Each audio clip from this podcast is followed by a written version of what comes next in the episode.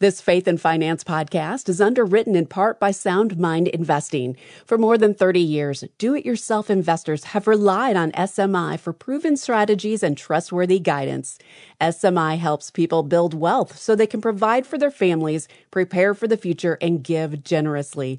Learn more at soundmindinvesting.org.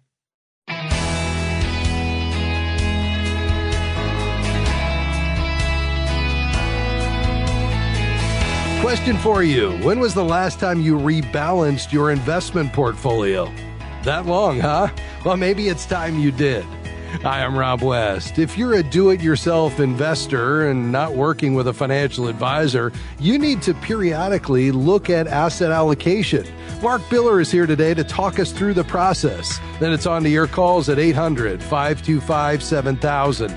That's 800 525 7000. This is Faith and Finance, biblical wisdom for your financial decisions. Well, Mark Biller is executive editor at Sound Mind Investing and underwriter of this program. And each month, Mark leaves his corner office at SMI and joins us here on the program. It's always one of our favorite days. And Mark, do you really have a corner office? Probably not, huh? No, not yeah. so cornerish. Yeah. But it's good to be back with you, Rob. It's great to have you here. All right. So portfolio rebalancing, asset allocation. These are terms people here use, but don't always know what they mean. So why don't we start there? What does it mean exactly to allocate your portfolio or for that matter to rebalance it?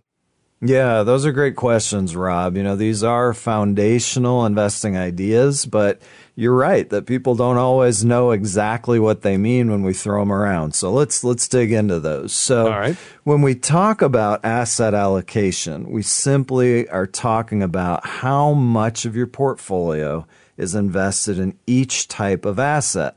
So the two big asset classes for most people are going to be stocks versus bonds. Now, of course, you can branch out into other things as well, whether that's gold, real estate, and so on. You can also have different types of stocks or different types of bonds. But for most people, the fundamental asset allocation decision is going to be how much do I need in stocks versus how much do I need in bonds. And that target allocation between those becomes your portfolio starting point. So then when we move over to the idea of portfolio rebalancing, this is just the process of getting your portfolio back to those target allocations. Because what happens is over time, certain parts of your portfolio are going to do better than others. You don't necessarily know which parts are going to do better That's than right. others, but some are going to go fast, some are going to go slow, some will go forward, some will go in reverse. And so because of that, your portfolio gradually drifts away from your original target allocations.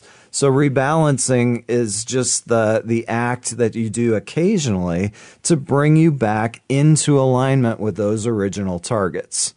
If we go through a really quick example, that might yeah. help. So let's say you start with a portfolio of $100,000 and you just split it half and half for simplicity for our example between stocks and bonds. So you have $50,000 to start in each of stocks and bonds. Then let's say that stocks have a good year, they gain 10%. Bonds have a terrible year and they lose 10%.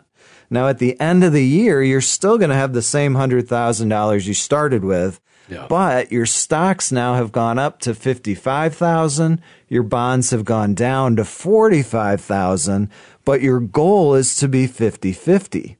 So rebalancing would have you take a little bit of money out of stocks, put that back into bonds to get your allocation back to your original target of 50 50. Yeah, that's really helpful. So, a lot of the initial asset allocation decision really boils down to how much risk you're willing to take, right? Yeah, absolutely. You've got to consider your goals and your risk tolerance and determining what percentage of your portfolio you should have in stocks and what percentage in bonds. Now, we also usually include your age or the years until your retirement in that equation because you know, someone with many years before they're going to need to tap their investments, they can typically afford to take more risk than somebody with a shorter time horizon. And, you know, this type of risk assessment process that we're talking about, it's usually one of the first things an advisor or a service like SMI is going to take an investor through because it's really important to arrive at an appropriate asset allocation target. So we have, you know, step by step instructions for this process in the start here section of the SMI website. And if you're working with an advisor, they would certainly be hitting this very early in the process as well. All right, very good. We're talking today about rebalancing. How do you get back to that target asset allocation you intended as your stocks and bonds have moved around in value? We'll continue to unpack this with Mark Biller today of Sound Mind Investing. Much more just around the corner. Stick around.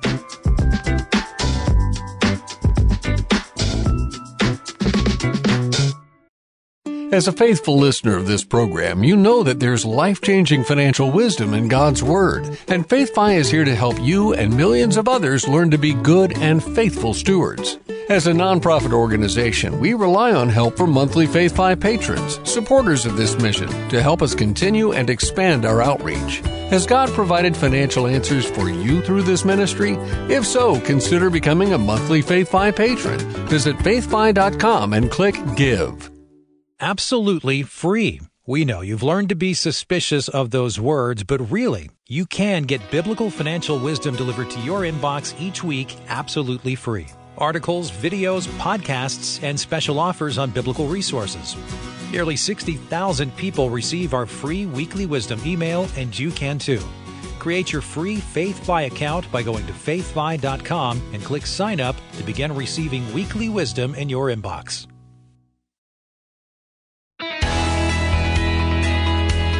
Great to have you with us today on Faith and Finance.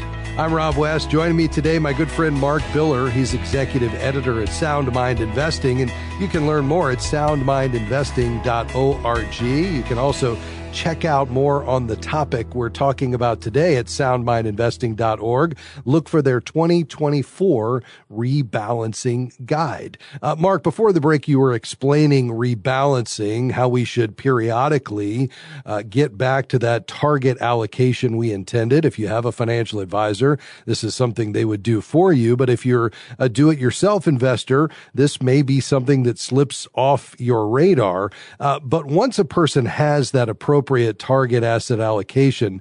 Uh, that's where this comes in. So this actually accomplishes a couple of different things, doesn't it? Yeah, it really does, Rob. So, you know, again, it's really important the investor determines their target allocation thoughtfully because that's going to function as their ideal.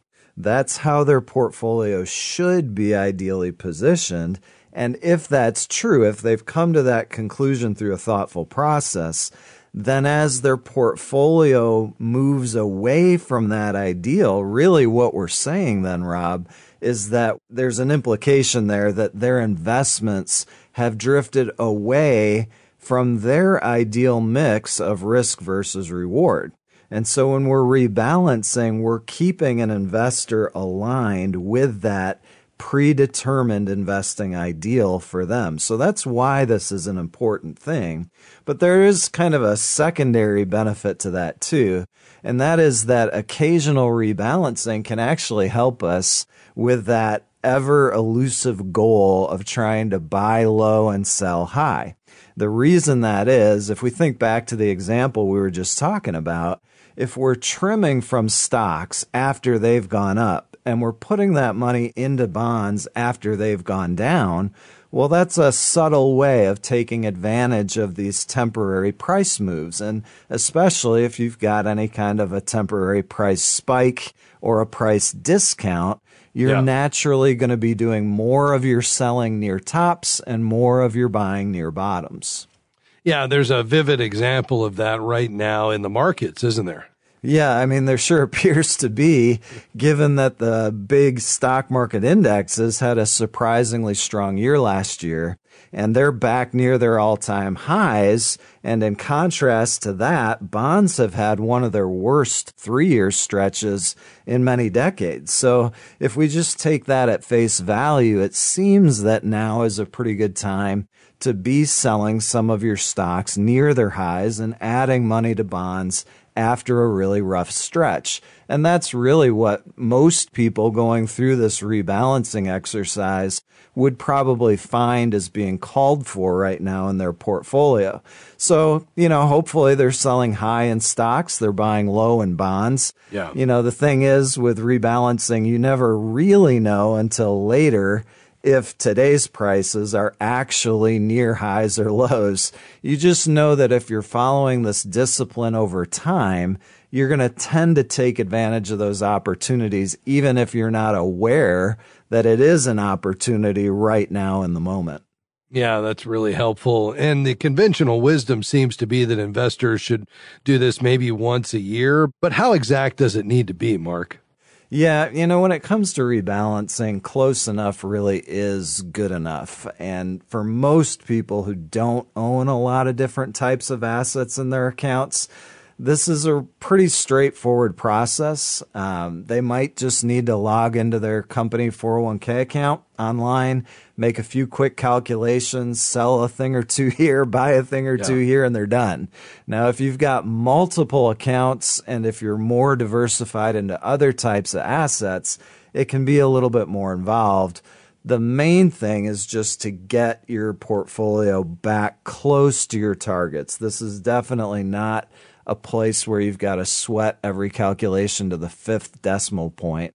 But because it is kind of one of these close enough uh, sorts of things, a lot of people just mentally bookmark the beginning of the year as a natural time to kind of rebalance, start the year fresh with those clean target allocations. Yeah, that's helpful. Now, uh, is rebalancing something that typically a financial or investment advisor would do for you? Yeah, it really is. It's one of the conveniences of having somebody handle your investing for you. Uh, there are also some other forms of rebalancing, other other ways of doing it that can sometimes be a little bit preferable to just doing it once a year at a set time. And uh, you know, advisors would be more likely to follow some of those ideas. But again, the main thing is just making sure that some type of this rebalancing idea is happening in your accounts one way or another. Yeah. And obviously, Mark, there's some funds that actually have this as a feature built in, right? Yeah, there are. And they're increasingly popular, especially within company retirement plans, uh, often referred to as target date funds. You can easily identify these by the fact that they have a year listed in the fund name. So, for example, if you see a fund in your 401k that's named the Target Retirement 2035 Fund, well, that's going to be a fund that's managed with an allocation of stocks and bonds that that fund manager thinks is appropriate for somebody who's planning to retire in 2035. And like I mentioned, 401k plans have really gravitated to these other company retirement plans as well. And the reason for that is just that they take care of both that asset allocation issue and this rebalancing task automatically. The investor doesn't have to think about that uh, when they're using these funds. Now, the one thing I would just say, Rob, is these are a one size fits all tool. And just like any other one size fits all product, you just want to make sure that the assumptions in that fund match up with your specific needs and circumstances. Yeah.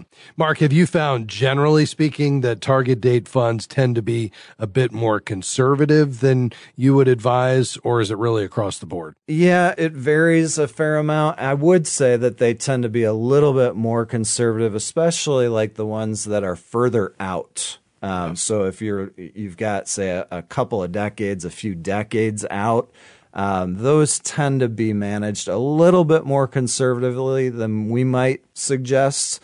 But of course, there's so much personal preference built into that, Rob, that Yeah. you really just want to go in and, and look at a fund like that and see how much is it allocating to stocks, how much does it have in bonds, and make sure that that matches up with roughly how you want your account allocated. One nice thing is, you know, if you're looking at retiring in 2035 and you go look at that fund in your plan and it's allocated too conservatively, well, you might find that the 2040 fund, just moving the year out five years or 10 years, you might get a blend that you like better just by using a different fund like that. So it doesn't necessarily mean you can't use them. You just want to hone in on the one that's right for you.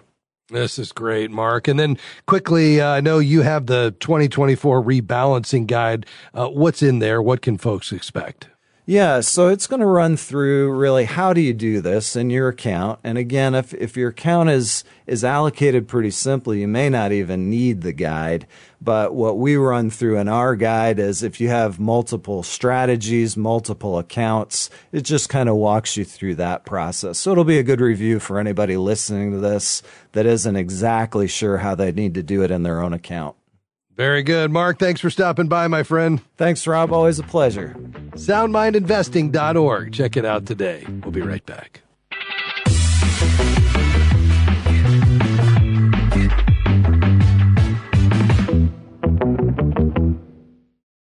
We are grateful for support from Sound Mind Investing in the Faith and Finance program. For more than 30 years, they've been helping Christians reach their financial goals with step by step guidance for investors at every stage, from those just getting started to those getting ready for retirement. Through scriptural principles and practical suggestions, SMI offers financial wisdom for living well. More information, including the short video webinar on profit and peace of mind, no matter what's happening in the market, is available at soundmindinvesting.org. Many in the Middle East are going through horrific circumstances and are seeking refuge in Lebanon. Heart for Lebanon is bringing them hope, and now you can help. We endured shelling and hunger. We witnessed death everywhere. $116 brings emergency supplies and the hope that only comes through the gospel. I want to spend the rest of my life telling people about Jesus and his salvation. Give now at faithfi.com slash Lebanon or call 888-201-5577. Welcome back to Faith and Finance. I'm Rob West. We're going to head back to the phones, continue to take your calls and questions. We've got room for a couple more before now and between now and the end of the broadcast at 800 525 7000. Uh, let's go to West Palm Beach. Hi, Georgia. Go right ahead. Hi, yes. Um, I was calling to find out. I have enough money saved up to pay off my car loan, and I was wondering if that's a good choice to just get rid of it. The car interest rate was 3.84%, and I was just wondering if it just makes sense to just pay it off, and then I can just recoup and save again. I still have money saved up even after Yeah. I pay off the car loan. Yeah, very good. I mean, it, it may be. Let's talk about that for a moment. I love the idea of you being paying this debt off, but we want to make sure that it it's wise. And and you hit on a key point, and that is that it's not going to completely deplete you of any kind of liquid savings. So, um, what is the balance on the car, and how much do you have in savings? The balance on the car is like twelve thousand. Okay. and in savings, I have um, 34. Okay. So- And what would you say is roughly, you know, your monthly expenses? And I do have those written out. Um, my monthly Rough. expenses are basically, I think, everything, and I include gas and all in this, Yeah. gas and food for the week. So I did everything. It's like about, I think, 2000, tw- was it like 2900 Okay, so three thousand. Yeah, I mean, so if, if you were to pay this off, you'd have twenty two thousand left, and you know three thousand a month. That'd give you about seven months, a little bit more than seven months worth of expenses in your savings account. So that's great. Um, do you have any other debt that has a higher interest rate? No. The only debt I have besides my mortgage is the car loan. Okay, and are you contributing to retirement? Yes, through school, through FSR. Yes, Oh, through the- okay. um, I'm, I'm a teacher, so it's through the retirement system. Yeah, FRS Florida Retirement System. Great. Uh, yeah, I like this option a lot. Uh, Georgia. I think this makes a lot of sense because, like I say, you'd still have seven plus months worth of expenses. You'd eliminate that car note. Now you've got more margin on a monthly basis, so you could give more, you could save more.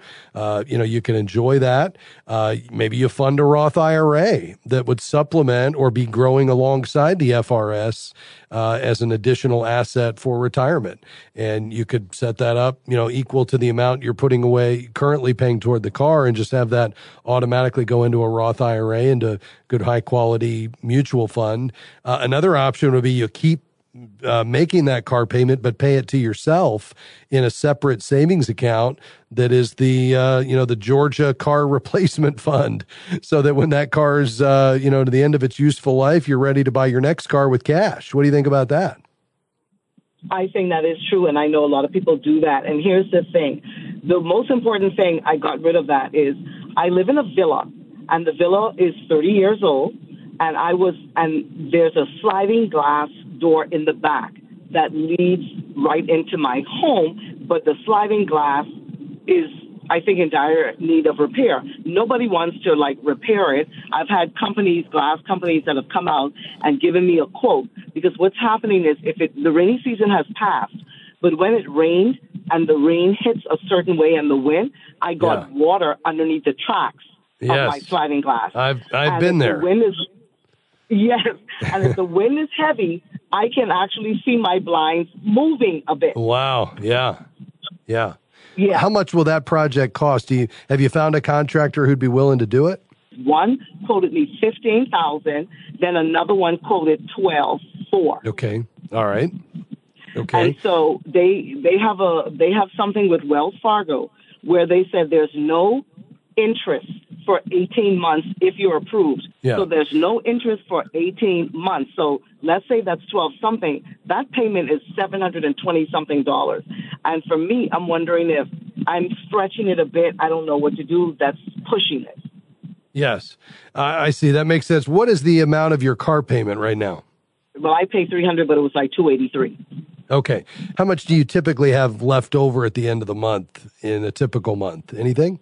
Yes. At the end of the month, that was three. Five, I think I have like thirteen, fourteen hundred dollars. I don't want to lie because I had that all of my paperwork, which is not Yeah. in the front of me. But I think I have like fourteen hundred dollars. All right. So then, yeah, I like this a lot. I mean, I would do a lot of checking online, look for as many reviews as you can on this glass, sliding glass door company before you go ahead. But assuming that checks out, uh, and maybe you get one more bid, you know, with somebody who'd be recommended. Maybe you find a general contractor in your church who can make a referral to you to a, a sliding glass door company that he or she's worked with and get a third bid. But uh, assuming you determine this is a reputable company with good reviews, I like the idea of you doing the the twelve thousand four hundred over eighteen months with zero interest. I just make sure you pay that amount in full every month, and you should have that because you know not only do you have twelve or thirteen hundred dollars a month extra, you're about to have three hundred more when you pay off the car. So I think that all makes sense to me, Georgia. Okay, so because I'll have like with the car payment being paid off, I'll have like fifteen, I guess Yeah. hundred dollars. So that means that having to pay them almost seven hundred dollars a month, my disposable right. income now would be just eight hundred dollars left over. Right. But you've still got a healthy emergency fund of more than seven months' expenses. You're debt free except your mortgage. And, you know, 18 months from now, you'll have new sliding glass doors and you will have paid no debt or, or no interest. Right. Okay. All right. Thank you so much. I appreciate that. You're welcome. God bless you. Thanks for calling. Uh, let's uh, stay in West Palm Beach, actually. Peter's driving down the road. And do I understand this correctly, Peter? Is today your retirement day? Yeah, I just called up today. I spoke to the guy, but uh, I forgot to ask him the question that I want to ask you. All right. Um, uh, I'm I, I'm I'm 65 and a half, so I made it there. But the only point is, you know, I'm going to continue to work, and I want to know if I continue to work, does the insur- Social Security still go up uh, a little bit more as I work until uh, 70? I think, right? That's the number. Yeah. So you What- haven't what taken Social Social Security Security, is that right? Yeah, we're taking it. Uh, I should have it checked in about a week, uh, about a month, uh, I guess. Okay, well, as soon as you start taking your benefit, it locks it in. So if you if you decided to wait and not take it, and you may not have had that choice, I understand you retired today, uh, but if you had not taken it, it would have continued to grow at eight percent a year until age seventy. Uh, so now that you've taken it, the only way for it to continue to grow would be two. Number one is the cost of living adjustment that happens every year. This year, I think it's 3.4%, you know, going into 2024. So the cost of living adjustment will increase it. That's going to happen whether you work or not.